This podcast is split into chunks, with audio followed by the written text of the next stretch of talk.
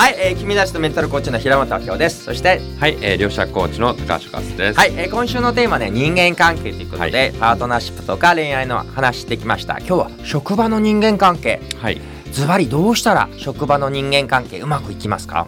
はい、えー、そうですね。もううん。職場の人間関係はですね、うん。やっぱりですね、こう価値観を明確にすること、うん。まず自分の価値観が何なのか、うんそして、えー同僚とか上司の価値観が何なのか、それを明確にした上で、その価値観を大事にして、うん。えー接していく。うん。例えば、うん。えー仕事においてはですね、仕事はスピードが大事だと。うん。上司によってはスピードが大事だという価値観、早く何でもいいから早く出せという仕事の仕方のスタイルの方もいらっしゃれば、いやスピードよりも,、うん。もうゆっくり丁寧にうん。きちんとうん。品質がいいものをやってくれと、うん。まあ、そういう価値観がありますよね。うん。まあ、上司がどっちかによって全くこっちの対応が変わってきますから、まずは自分が何を大事にしてるか、うん。そして相手が何を大事うん。そして相手の価値観に合わせてこうやっていくと、うん。まあ、何事もスムーズうまくいくんではないかなと思いますね。はい。まあ、おっしゃる通りで実はね私価値観マネジメントっていうセミナーを やってるぐらいで、えー。えー職場の人間関係ね、一人一人の価値観を引き出すことが大事。うん。でステップ1で、えー本人がな仕事で何をしてるのか大事にする。そしてステップ2でじゃあ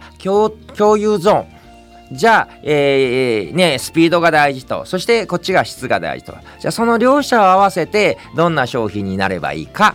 かここの部分は質よりもスピードが大事だよね。ここに関してやっぱり肝心に押さえておきたいよねっていうふうにしっかり住み分けする方がどっちが正しいか論争するよりもさらにいいものができてお互い価値観満たせるんじゃないかと思うんですよね。ああそうですよね、だからまあスピードが大事な部分もあれば、うん。ゆっくり丁寧にやる部分も大事、そこをうまく統合させることによって、うん。新たな新新たなものをですね生み出していく、まあそうすると確かに、うんあのいいものが出来上がってくるイメージがありますね。とはいええ価値観がよくわからないって方がいらっしゃるんで、そういう方はここ23週間振り返って仕事をやってて楽しかった時夢中になった時どんな時か思い出してほしいんですね。いやこれはすごくお客さんの笑顔を見た瞬間だとかあこれはチームと一体感あるなとかこれは達成感があるな。